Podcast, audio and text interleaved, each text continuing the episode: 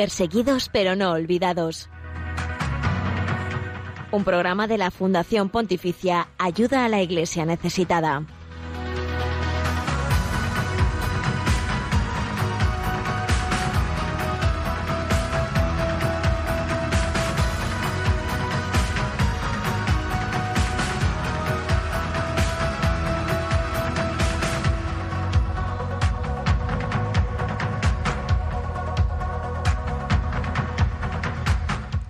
Muy buenos días y bienvenidos a este espacio de Radio María. Les acompaña una vez más Miguel Ángel Sánchez en el programa que damos a conocer la realidad de los cristianos pobres y perseguidos en el mundo por su fe. Sus vidas son dignas de conocer porque son el testimonio vivo de que merece la pena seguir a Jesucristo. Pese a las dificultades, las luchas, los sufrimientos, ellos también son testigos de esperanza, de alegría en esta dificultad. Gracias por acompañarlos a ellos un jueves más.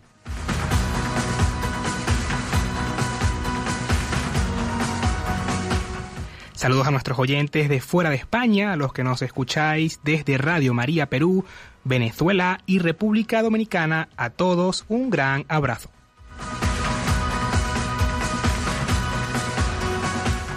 Hoy nos acompañan los controles técnicos Yolanda Gómez. Muy buenos días, Yolanda. Muy buenos días. Buenos días y muchas gracias.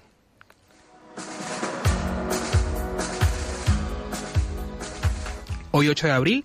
conmemoramos a San Dionisio de Alejandría, ubicado en la actual Egipto, quien fue obispo, confesor de la fe, teólogo y un gran administrador. Le pedimos su intercesión por los misioneros que sufren la persecución en el continente africano y se les prohíbe la evangelización en dichas tierras.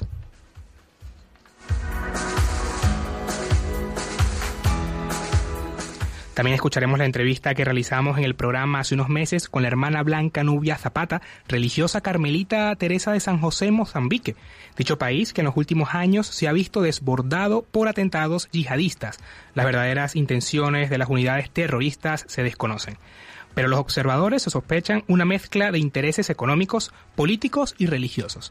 Debido al conflicto, también repasaremos la situación de la libertad religiosa en este país africano, de la mano del Informe de Libertad Religiosa en el Mundo. En Testigos del siglo veintiuno recordaremos el aniversario del martirio del padre Frans van der Lugt, un misionero jesuita que fue acribillado en plena calle de la ciudad de Homs, en Siria. Van der Lugt canalizaba el apoyo para los proyectos de ayuda a la iglesia necesitada en dicho país.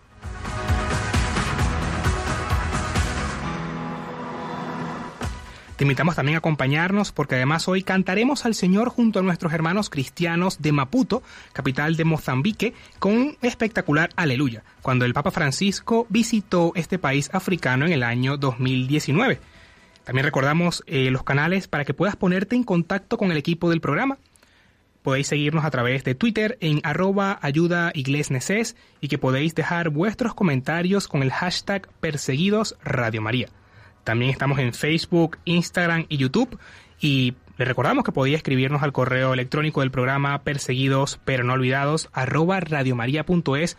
También saludamos a todos los que nos sintonizan el día de hoy por la transmisión de Facebook Live de Radio María España. Un gran saludo a todos.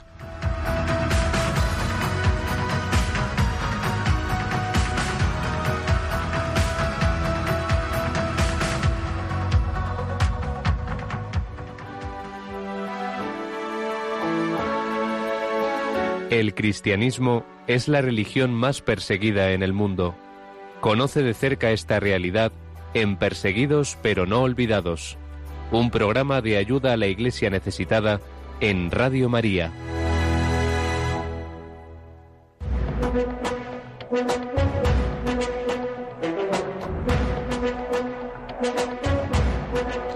En palabras del Papa.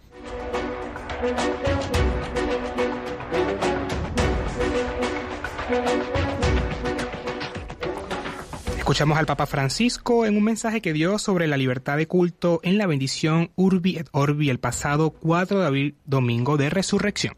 Recemos para que estas restricciones, al igual que todas las restricciones a la libertad de culto y de religión en el mundo, sean eliminadas y que cada uno pueda rezar y alabar a Dios libremente. esas palabras que mencionaba el Santo Padre, ¿no? Teniendo esa libertad de culto de todas las religiones y recordando su reciente visita al país iraquí, donde ha sido muy golpeado por la persecución de los cristianos y del yihadismo.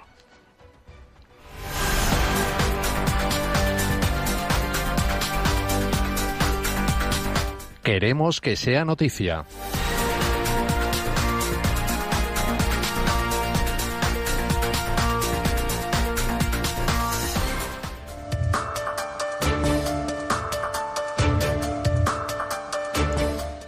El veinte de abril será el lanzamiento del próximo Informe de Libertad Religiosa en el Mundo.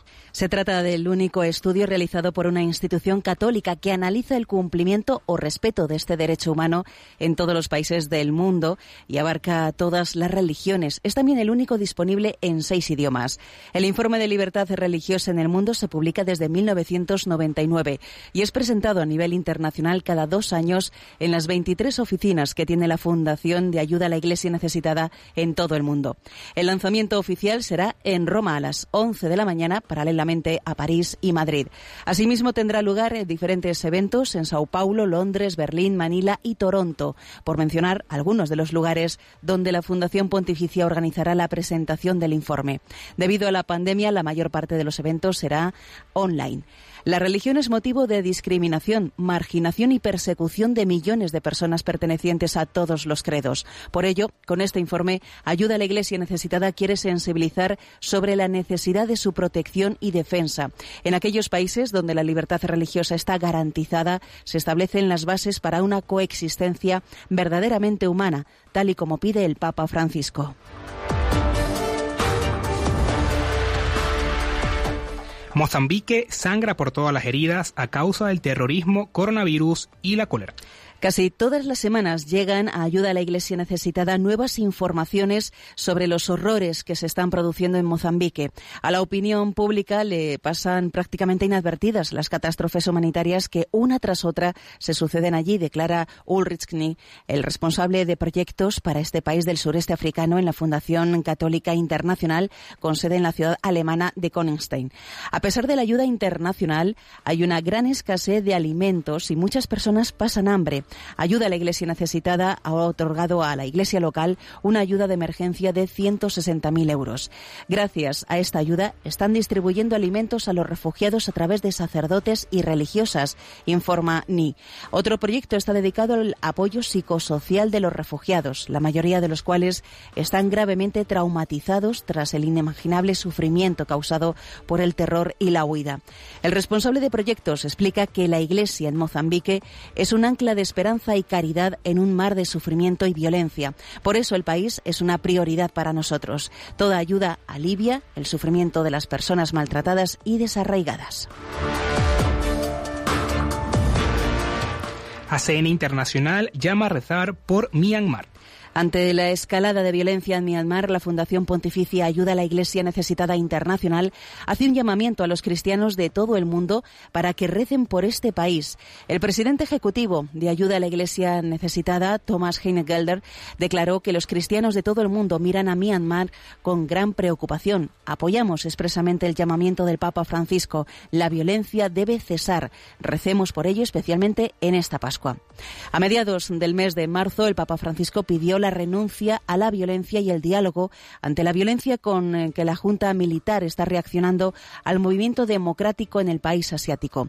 El fin de semana se produjeron los enfrentamientos más sangrientos hasta la fecha desde que comenzó el golpe de Estado el pasado uno de febrero. Según informa la prensa, las fuerzas de seguridad mataron a más de cien personas. El número de víctimas desde el inicio del golpe se estima, por tanto, en más de quinientas personas. En Indonesia tendremos que aprender a convivir con los atentados terroristas. La policía local informó que el atentado ocurrió cerca de las nueve y media de la mañana en la Catedral del Sagrado Corazón de Jesús de Makassar. Había dos personas en una motocicleta cuando ocurrió la explosión en la puerta principal de la iglesia. Según ha señalado, debido a las restricciones por el covid diecinueve, el número de fieles no era tan alto como de costumbre y quizá esa sea una de las razones por las que no hubo más muertos que los dos terroristas suicidas. Los medios de comunicación hablan de al menos veinte heridos por la explosión el pasado veintiocho de marzo marzo, domingo de Ramos. Los perpetradores intentaban ingresar en el recinto. La moto fue destruida y hay partes del cuerpo, todavía están recolectando partes e intentando identificar el sexo de los perpetradores. Así lo ha dicho el portavoz de la Policía Nacional, Argo Yugwono, según informa Al Jazeera. Cuando son las once y once de la mañana, diez y once en las Islas Canarias, hasta aquí llegamos a la actualidad de la última semana sobre la Iglesia pobre y perseguida en el mundo. Para mayor información pueden consultar en la web ayuda a la iglesia necesitada punto org. Aquí estoy.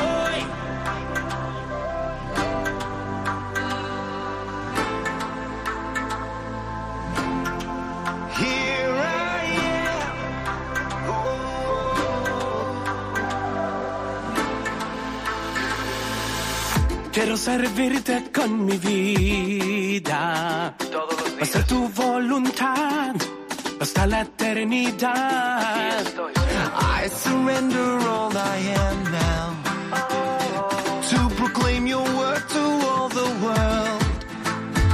Señor, aquí estoy, viviendo en tu palabra, quiero decir que sí, como María. Here I am, living for your word, I want to say yes, as Mary did, Lord. Alégrate, María, llena de gracia, el Señor está contigo. No tengas miedo porque has hallado gracia ante Dios. Vas a concebir un hijo y su nombre es Jesús.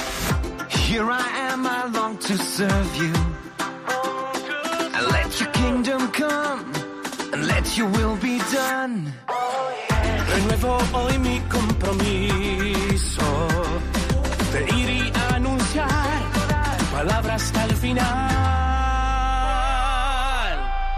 Señor, aquí estoy, viviendo en tu palabra, quiero decir que sí, como María. Aquí estoy, viviendo en tu palabra, quiero decir que sí, como María. Here I am, living for your word,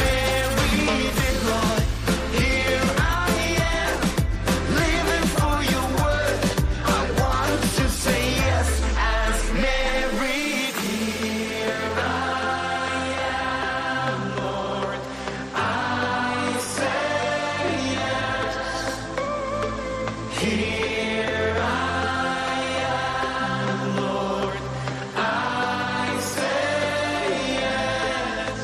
living for your word, I want to say yes, as Mary did. Here I am, Lord, I say yes. Here I am, Lord, I say yes. Here Aquí estoy, aquí estoy, hoy digo sí. Aquí estoy, aquí estoy, hoy digo sí. Señor, aquí estoy, viviendo en tu palabra, quiero decir que sí, como María. Here I am, living for your word, I want to say yes, as Mary did, Lord. Aquí estoy. Y estamos de vuelta en Perseguidos, pero no olvidados. Y como mencionamos al inicio del programa, escucharemos la entrevista realizada a la hermana Blanca Nubia Zapata. Ella es de Colombia y religiosa carmelita Teresa de San José. Actualmente ella se encuentra en Mozambique y bueno, nos comentará un poco sobre la realidad que vive actualmente el país.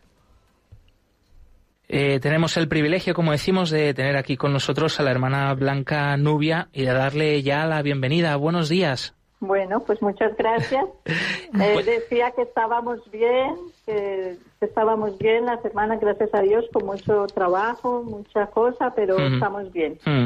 Eh, en las últimas noticias que nos han llegado es de una misión, la segunda misión más importante de la Iglesia Católica allí en la región de Cabo Delgado, que ha sido asaltada y destruida. Eh, ¿cuál, qué, qué, ¿Cuál es la actualidad de la situación ahora, hermana? Eh, entonces... Desafortunadamente es cierto, perdimos esa esa misión, con lo cual eh, una parte histórica de la de la diócesis eh, bueno pues quedó reducida a cenizas en en cuanto a lo que se refiere a documentación y todo eso. En este momento la situación es que en el área eh, toda la gente ha tenido que abandonar el área. Eh, continúan los los combates, estos combates que, que están sucediendo por allá y, y no han salido todavía los eh, los terroristas, no han salido del lugar y, y continúan. Eh, el, la, las personas que no consiguieron salir, pues no sabemos cuál es la suerte que ellos tienen en este momento. Eh, algún... No hay comunicación. Claro. Eh, también en los últimos días había un grupo de trabajadores de una radio católica en esta zona que estaban desaparecidos. Eh, pensaba que estaban estarían escondidos en algún sitio en el bosque y ah, han podido ser eh, rescatados o han aparecido sanos y salvos. También hace unos meses nos llegó esta misma noticia de un grupo de de religiosas, ¿no es así? Sí, sí, realmente los los, los eh, estos jóvenes ya, ya están a salvo. Uh-huh. Eh, las dos hermanas que, que bueno que habían sido raptadas también ya están a salvo, están están en este momento fuera del país. Claro. Eh, discúlpenos por hacer un poco así de repaso, ¿no?, de estas situaciones que son extremas y a veces dolorosas, ¿no?, de hablar y de contar, hermana, pero es por eh, que la gente sepa, porque realmente esta realidad es muy poco conocida, solo unos poquitos estamos informando de ello aquí en España y, y en el resto del mundo. Y la siguiente pregunta que le quería hacer es eh, ¿qué importancia tiene esta región de Cabo Delgado, en el norte de Mozambique, para que estén ocurriendo ahora mismo todas estas situaciones de violencia allí? ¿Qué cree usted?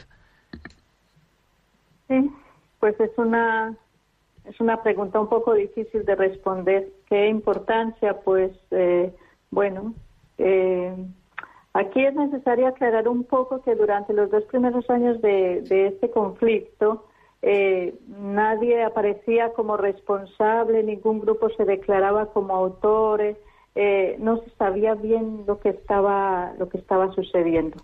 Ahora eh, No es que no es que lo tengamos muy claro, pero de todas maneras al comienzo del dos mil veinte pues ya se habla de una acción del Estado Islámico desde África Central eh, declarándose como responsable. Uh-huh. ¿Por qué? Eso es lo que no entiende nadie, no entendemos nosotros y mucho menos entiende el pueblo, que es el que está a sufrir. Uh-huh. Eh, como no se dan a conocer abiertamente los objetivos, lo único que pues algunos investigadores hablan es de que el motivo principal puede estar en, eh, en, eh, en la idea que se tiene de hacer un califato aquí en el norte de Mozambique por parte del Estado Islámico, pero otros apuntan pues a un, a un objetivo de carácter económico, ¿no?, queriendo controlar esta zona en la que en las últimas décadas se han descubierto, se han descubierto inmensas riquezas naturales. Algunas ya están siendo explotadas, tales como, por ejemplo, el gas natural, que está en manos de la multinacional francesa La Total. Hay minas de rubí, de otras piedras preciosas. Aquí en esta provincia hay cobalto, hay, hay grafite, hay carbón mineral, en, en, un poco más en la, en una provincia vecina. Entonces, todo esto ha hecho con que Mozambique, que hasta hace unos años era uno de los países más pobres del mundo, ahora se ha mirado con una ambición desmedida por parte de las principales potencias mundiales, eh, de empresarios y de todo aquel que piensa que puede aprovechar una posibilidad. Nos alegra mucho escucharla, hermana, y además en nuestro idioma, en castellano. Eh, la verdad que estamos muy contentos, a pesar de que el tema, por un lado, que estamos hablando es difícil, es, es duro, eh, pero queremos también ver esa otra parte de luz, eh, de esperanza que hay en todo esto. Mi compañera Blanca Tortosa quería preguntarla, además tocaya suya. Sí, buenos días, hermana. Qué privilegio escucharla, de verdad. Eh, yo le quería preguntar qué necesidades eh, ve que tienen las personas que huyen de todo este sufrimiento y que están llegando hasta Pemba. Bueno, entonces aquí eh, hablaríamos de dos de dos grupos de, de desplazados, ¿no? Eh, tenemos un primer grupo de, de desplazados que son aquellos que eh, tienen que huir eh, en el momento justo del ataque en, en su aldea, ¿no?, en, en su pueblo.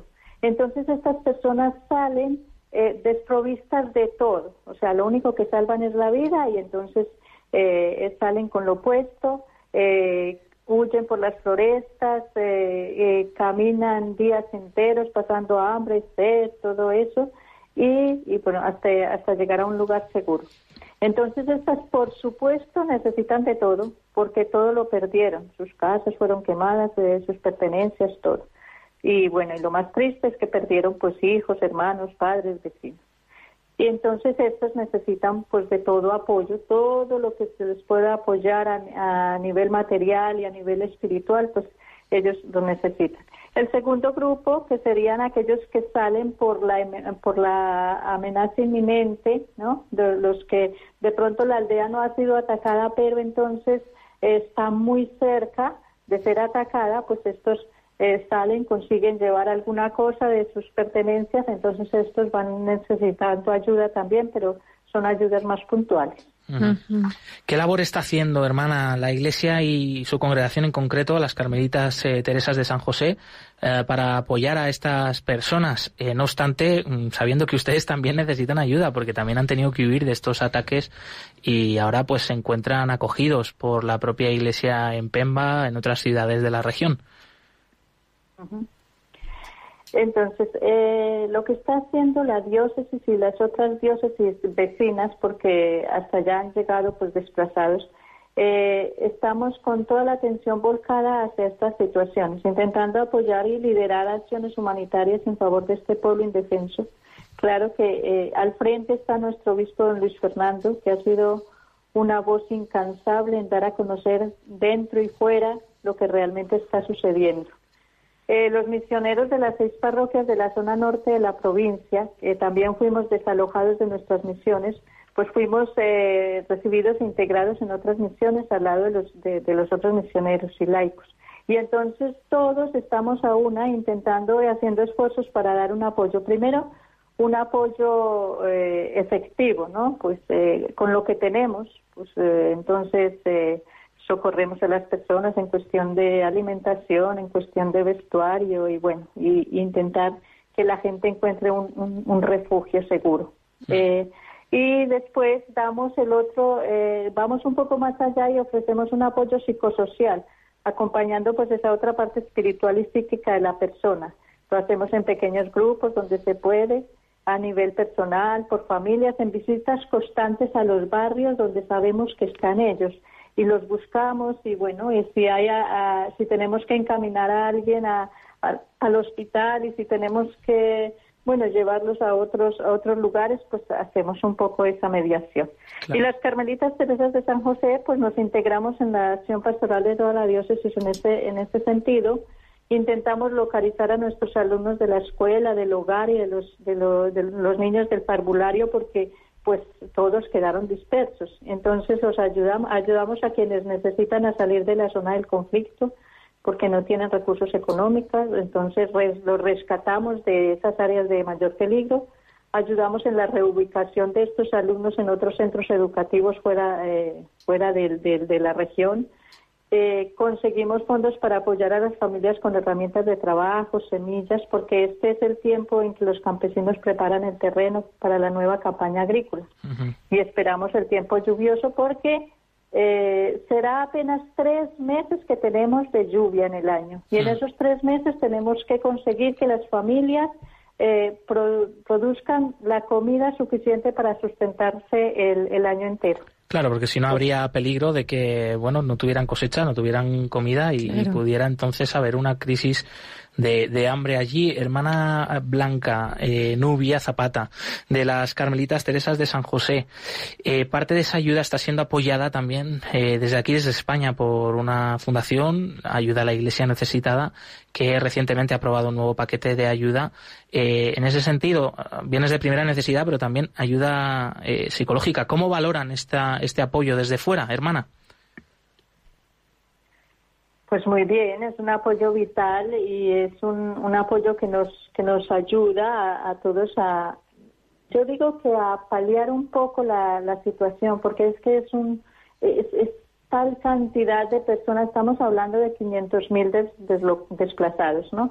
Y, y Y bueno, con situaciones diversas, pero nosotros apreciamos mucho y, y claro, estamos en este momento eh, a, a intentar implementar unos, unos eh, proyectos y unas acciones más concretas a nivel psicosocial. Entonces, bueno, pues eh, eso para nosotros es, es fundamental. Es que sin la ayuda de, de fuera, de eh, así en el ámbito nuestro, eh, no podemos. Y las ayudas que se canalizan a través de la Iglesia son ayudas que llegan realmente donde tienen que llegar, uh-huh. lo que infelizmente no sucede por otras vías, ya, claro. ya se entiende, ¿no? Sí, eso es muy importante. Antes ha comentado, hermana, que eh, también hacen una labor de rescate, de ir a buscar a, a alumnos suyos que saben que están en zonas de peligro y traérselos a, a lugares eh, donde no hay ataques y además reubicarlos en colegios o en centros educativos.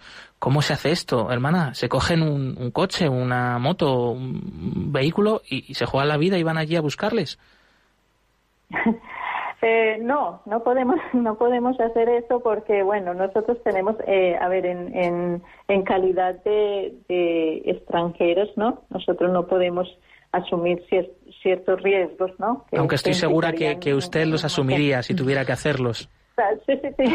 Desde luego, eh, todos los misioneros Tremendo. estaríamos dispuestos a eso. No, bueno, entonces se hace eh, de la siguiente manera. Eh, en los transportes que encontremos que todavía pueden llegar a, hasta determinada, a, hasta determinado lugar sin que haya un peligro inminente, pues entonces eh, entramos a negociar, a contratar algunos... Eh, es siempre por transporte público. Uh-huh. Transporte privado no, no puede entrar en esas zonas por en cuanto. Entonces, bueno, pues eso, o si alguien está en un en un lugar donde donde tiene acceso a, a, un, a, una, a una cuestión de...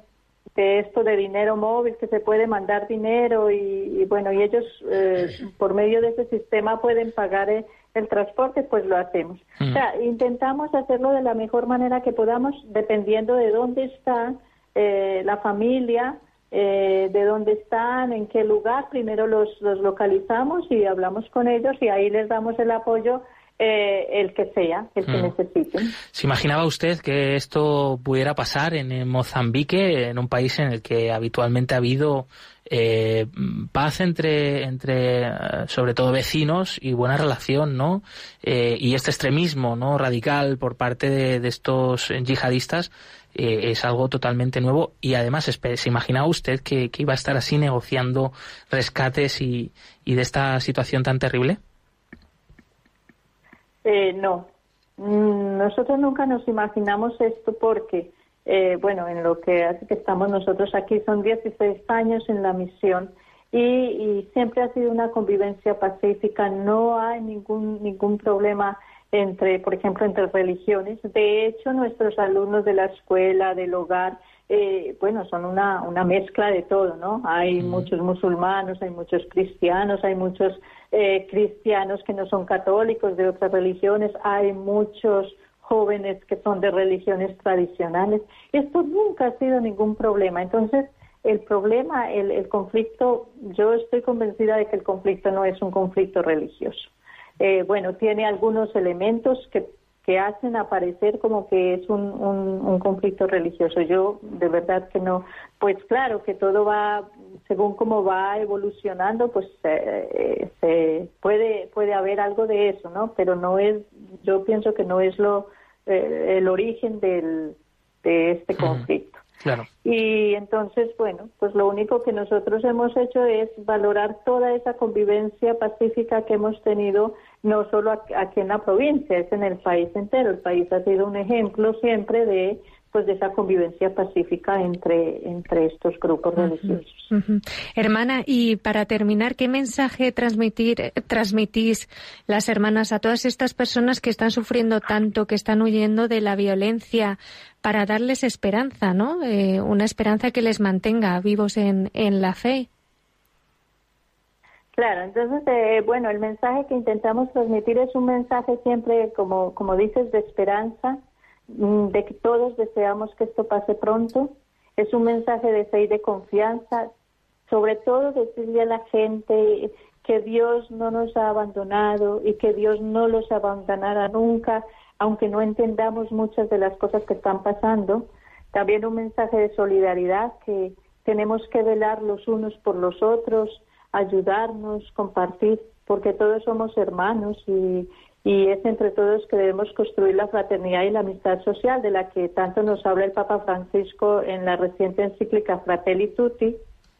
Y a nivel personal yo siento una necesidad profunda de decirle al mundo que no hay derecho a que se sigan presentando estas atrocidades, que tenemos que proteger y dignificar la vida de todo ser humano, pero de manera especial de los seres más vulnerables y desprotegidos, y que tenemos que denunciar las injusticias provenientes de unas políticas económicas bajo todo punto de vista mal implementadas e impregnadas de corrupción. Mm-hmm. Y para mí es que, que tenemos que ayudar a liberar estos pueblos mal, mal llamados subdesarrollados de la eterna dependencia de las economías externas. Y cuando lo que les sobra a, a estos países son riquezas naturales que les quitaría el hambre, a todos los sacaría de la miseria y aún sobraría para satisfacer los mercados externos con unos planes de exportación justos y honestos. Eso es como mm. el mensaje que, que yo quiero transmitir a la gente.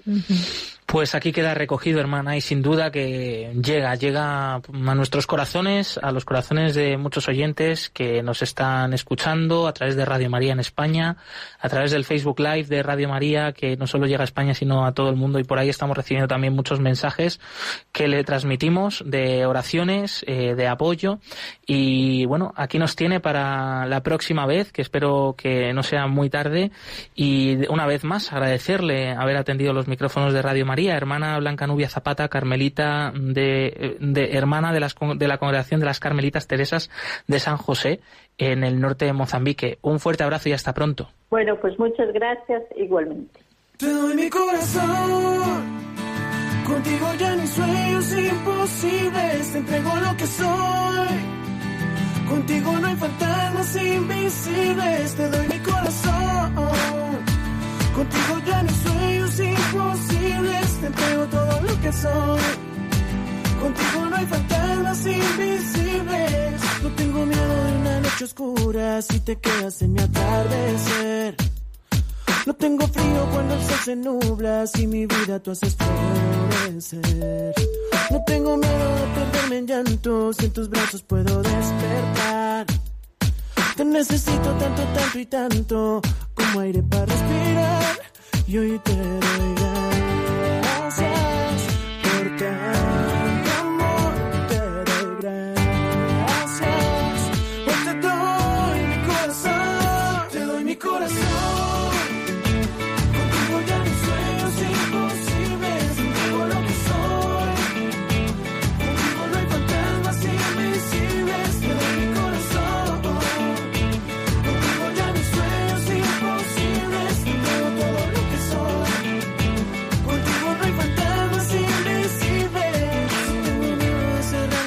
Ojos en los tuyos puedo descansar.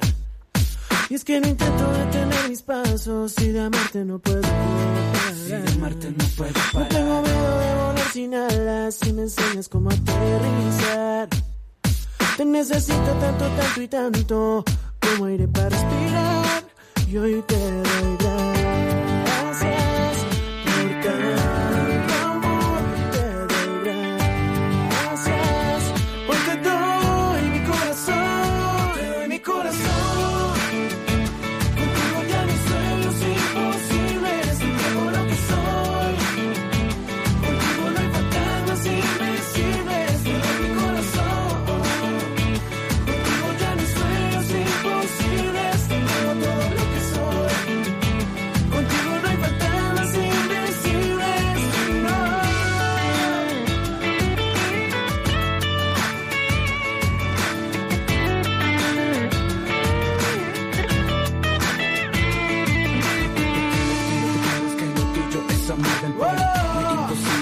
Invencible, si estás yeah. conmigo ya inmóvil, no me siento triste, es que tu amor me hace libre. Y hoy te doy gracias por tanto amor, te doy gracias.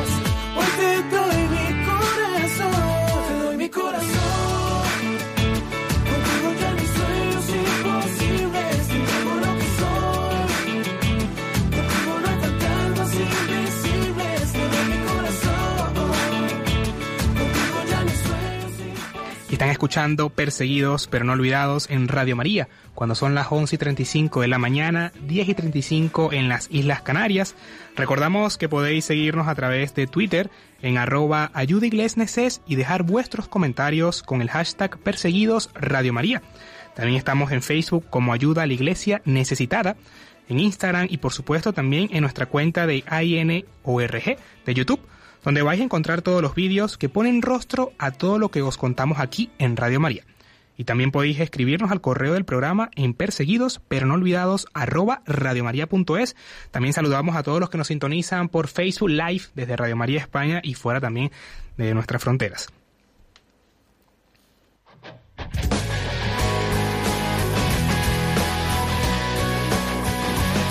Testigos del siglo veintiuno.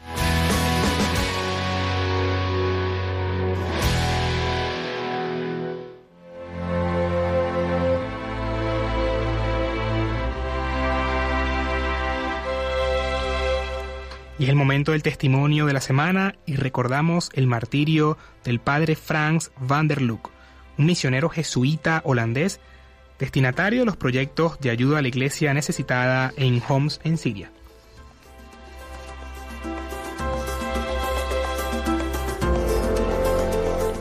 El padre Frans vivía en Homs desde el año mil novecientos setenta y seis. Llevaba más de cuarenta años dedicados a ayudar a los que más lo necesitaban. Allí era conocido por su gran labor con los pobres. Llevaba tanto tiempo en la ciudad que decía que se sentía como un árabe más. Pero lo cierto es que su piel clara y su acento holandés dejaba claro que su origen estaba lejos de allí.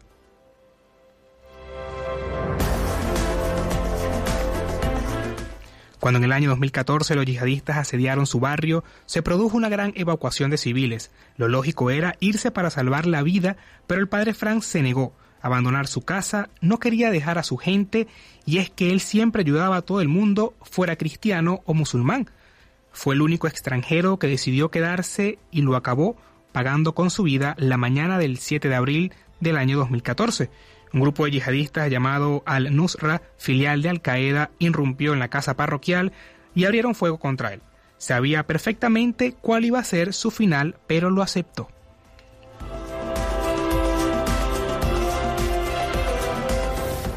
Todavía a finales del año dos mil catorce, en marzo, el padre Siad estuvo con colaboradores de la Fundación de Ayuda a la Iglesia Necesitada en Bruselas para informar a representantes de la Unión Europea sobre la situación en Homs y los alrededores. Vía Skype habló con el padre Franz, entre otras cosas, sobre el cumpleaños de este último que esperaban celebrar juntos. En dicha ocasión, el padre Siad dijo sobre él: "Para mí encarna a Cristo en el mundo que está dispuesto a morir por sus amigos y que nos da siempre esperanza. Siempre pregunta cómo estoy y no habla mucho sobre sí mismo y cómo se encuentra él". Tras la abrumadora noticia sobre la muerte del padre Franz, el padre Andrzej Alemba, encargado de la Fundación Pontificia para el Próximo Oriente, ha echado un llamamiento a la oración por el fin de la contienda y por la paz en la región, por el fallecido padre Franz y los cristianos perseguidos. Ayuda a la iglesia necesitada presta apoyo a las personas afectadas por la guerra civil en Siria desde hace varios años. Para los programas de ayuda en Siria, coordinados por el padre Siad, se han aportado millones de euros. Otros proyectos están en fase de preparación debido a la migración forzada. La presencia cristiana en Siria se encuentra en peligro de extinción. Desde el inicio del conflicto y a pesar de las crecientes dificultades, A C N ha logrado destinar casi cuarenta y dos millones de euros para más de novecientos proyectos humanitarios y pastorales de la iglesia local siria.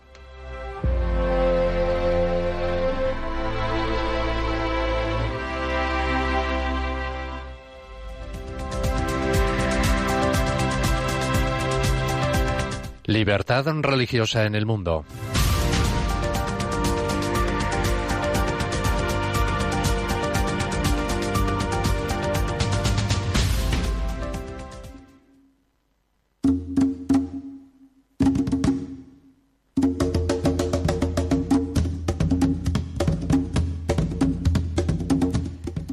Oficialmente, República de Mozambique es un país situado al sureste de África, a orillas del Océano Índico.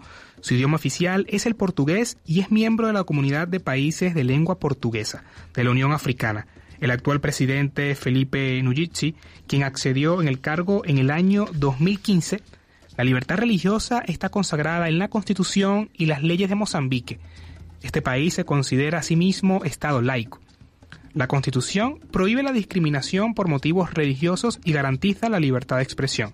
En su artículo cincuenta y cuatro establece que todos los ciudadanos tendrán libertad para practicar o no una religión.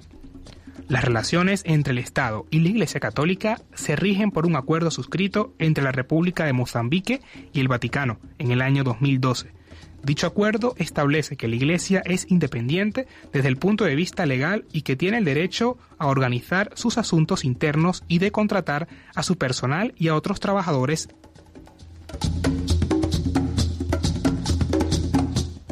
En Mozambique, el sur y las zonas urbanas son predominantes cristianos. El norte y las zonas costeras albergan gran cantidad de musulmanes, en su mayoría suníes, pero las religiones africanas tradicionales también cuentan con una fuerte representación, sobre todo en las zonas rurales. En febrero del año dos mil dieciséis, un pastor de la misión de fe apostólica fue abatido por unos agresores no identificados mientras celebraba un servicio en la localidad de Chimoio. Su viuda declaró que el motivo del hecho ocurrido tenía que estar relacionado con las tensiones con otras iglesias.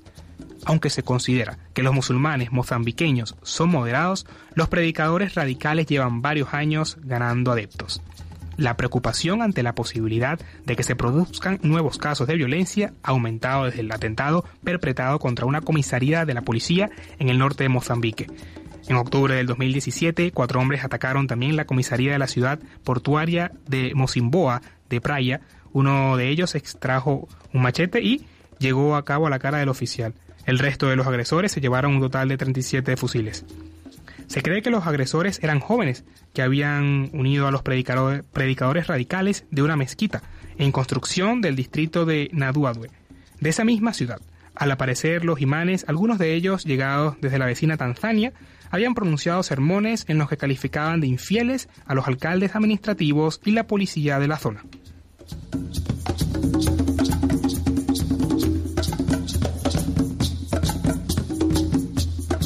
Actualmente se están desarrollando negociaciones entre la Iglesia y las autoridades a propósito de la devolución de las propiedades de la Iglesia que les fueron incautadas después de la independencia. Ya se ha restituido cerca el sesenta por ciento de los bienes, pero aún se discute sobre el resto. El compromiso de la Iglesia Católica con los derechos humanos, su reciente papel constructivo en el proceso de paz del país y su gran prestigio en la sociedad son garantías de la protección de la libertad religiosa. Sin embargo, el crecimiento del islamismo importado por los predicadores que estudian en el extranjero lleva a pensar que la intolerancia religiosa puede convertirse en un problema creciente en Mozambique, como sucede en otras zonas de África Oriental.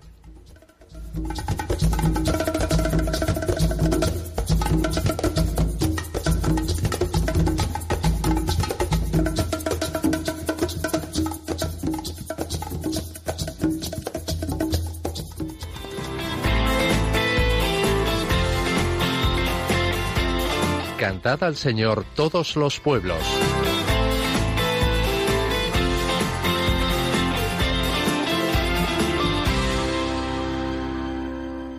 Y como hemos estado hablando de la situación que se vive en Mozambique, cantaremos al Señor junto a nuestros hermanos cristianos de Maputo, que es la capital de Mozambique, con un espectacular aleluya cuando el Papa Francisco visitó este país en el año dos mil diecinueve.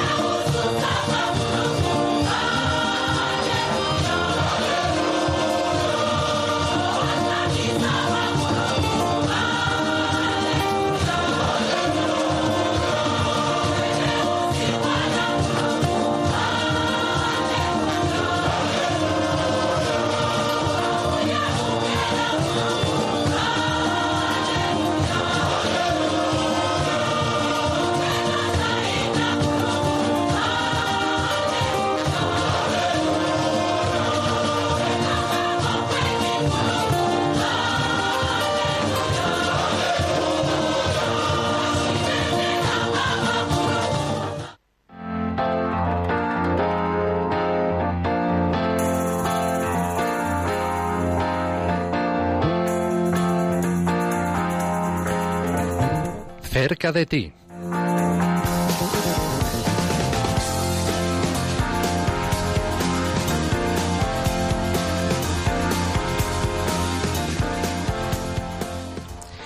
Y hoy está con nosotros Ana González. Ella es responsable de A C N Regional de Andalucía y nos va a hablar un poco sobre los próximos eventos que están pautados para la fecha.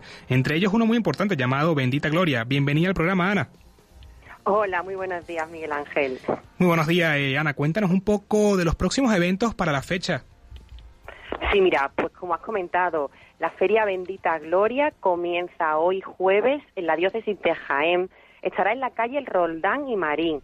Va a estar hasta el lunes doce de abril y en ella pues invitamos a todos los jiennenses que se pasen por allí. Pueden evidentemente degustar los dulces que, que hacen y que realizan la, las religiosas de, de allí de Jaén y además visitar nuestro stand, nuestro stand de ayuda a la Iglesia necesitada. Allí encontrarán a un equipo eh, magnífico de voluntarios dirigidos por Juan Carlos que además cuentan con una cruz profanada de Telescuf de Irak. Así que desde aquí animamos a que todos los jiennenses que nos estén escuchando eh, visiten esta Feria Bendita Gloria desde hoy jueves hasta el lunes doce de abril, que estará en la calle Roldán y Marín de Jaén en horario de once a una y media y de cinco de la tarde a ocho y media. Y seguidamente eh, te paso a explicar también otra otra actividad que vamos a tener en Sevilla. Muy bien. Será el próximo miércoles catorce de abril. En la parroquia de San Sebastián. Vamos a rezar, después de la misa de las ocho de la tarde, un Vía Lucis. Animo a, a todos a rezar este Vía Lucis por los cristianos perseguidos y, y necesitados. Un Vía Lucis que es camino de luz, ¿no? Que queremos mostrarles pues la, la otra cara de, de la cruz, y es la, la alegría, ¿no?, profunda y el sentido final que nos regala siempre la, la resurrección de nuestro Señor Jesucristo. Recuerden, el próximo miércoles catorce de abril en la parroquia de San Sebastián. Y finalmente, en esa misma parroquia, pero ahora el, el jueves quince de octubre y mediante el YouTube de la parroquia San Sebastián de Sevilla, a las ocho y media tendrá lugar una, una charla que ofrecerá nuestro director, Javier Menéndez Ross, que se titula «Cómo se vive la fe en familia y en comunidad en países de persecución, aplicaciones a nuestra vida». Me parece algo muy, muy, importante. muy interesante, exactamente, para todos nosotros. Lo recuerdo, el próximo jueves Eh, quince de abril eh, en el YouTube de la parroquia de San Sebastián de Sevilla. Muy, y hasta aquí. Muy bien, Ana, muchas gracias por la información detallada, y también le recordamos a todos eh, los oyentes y que toda esta información la pueden consultar también en nuestra web en ayuda a la iglesia necesitada punto org en el apartado de Agenda y Eventos. Así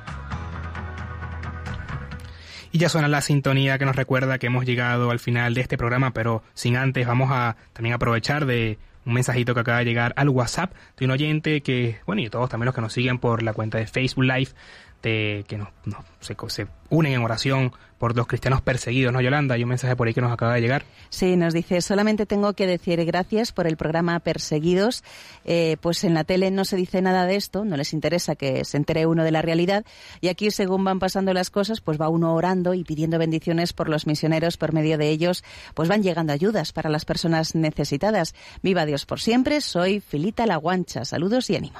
Amén, también recordamos los temas tratados el día de hoy. Estuvimos hablando de Mozambique, entrevistando a la hermana Blanca Nubia Zapata, que se encuentra en Cabo Delgado, aquella entrevista que realizó nuestro compañero Josué y Blanca Tortosa.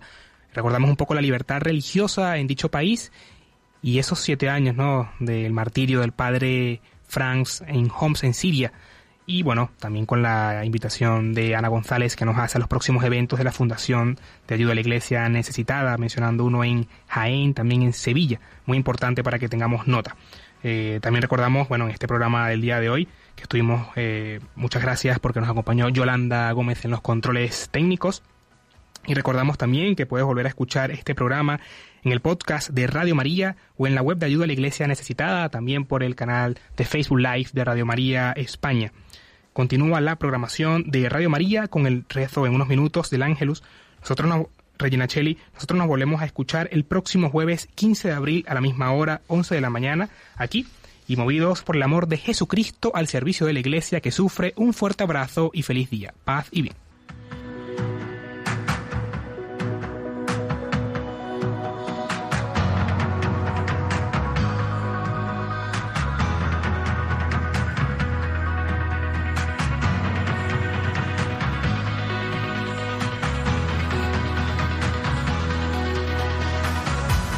Han escuchado Perseguidos pero no olvidados, un programa de la Fundación Pontificia Ayuda a la Iglesia Necesitada.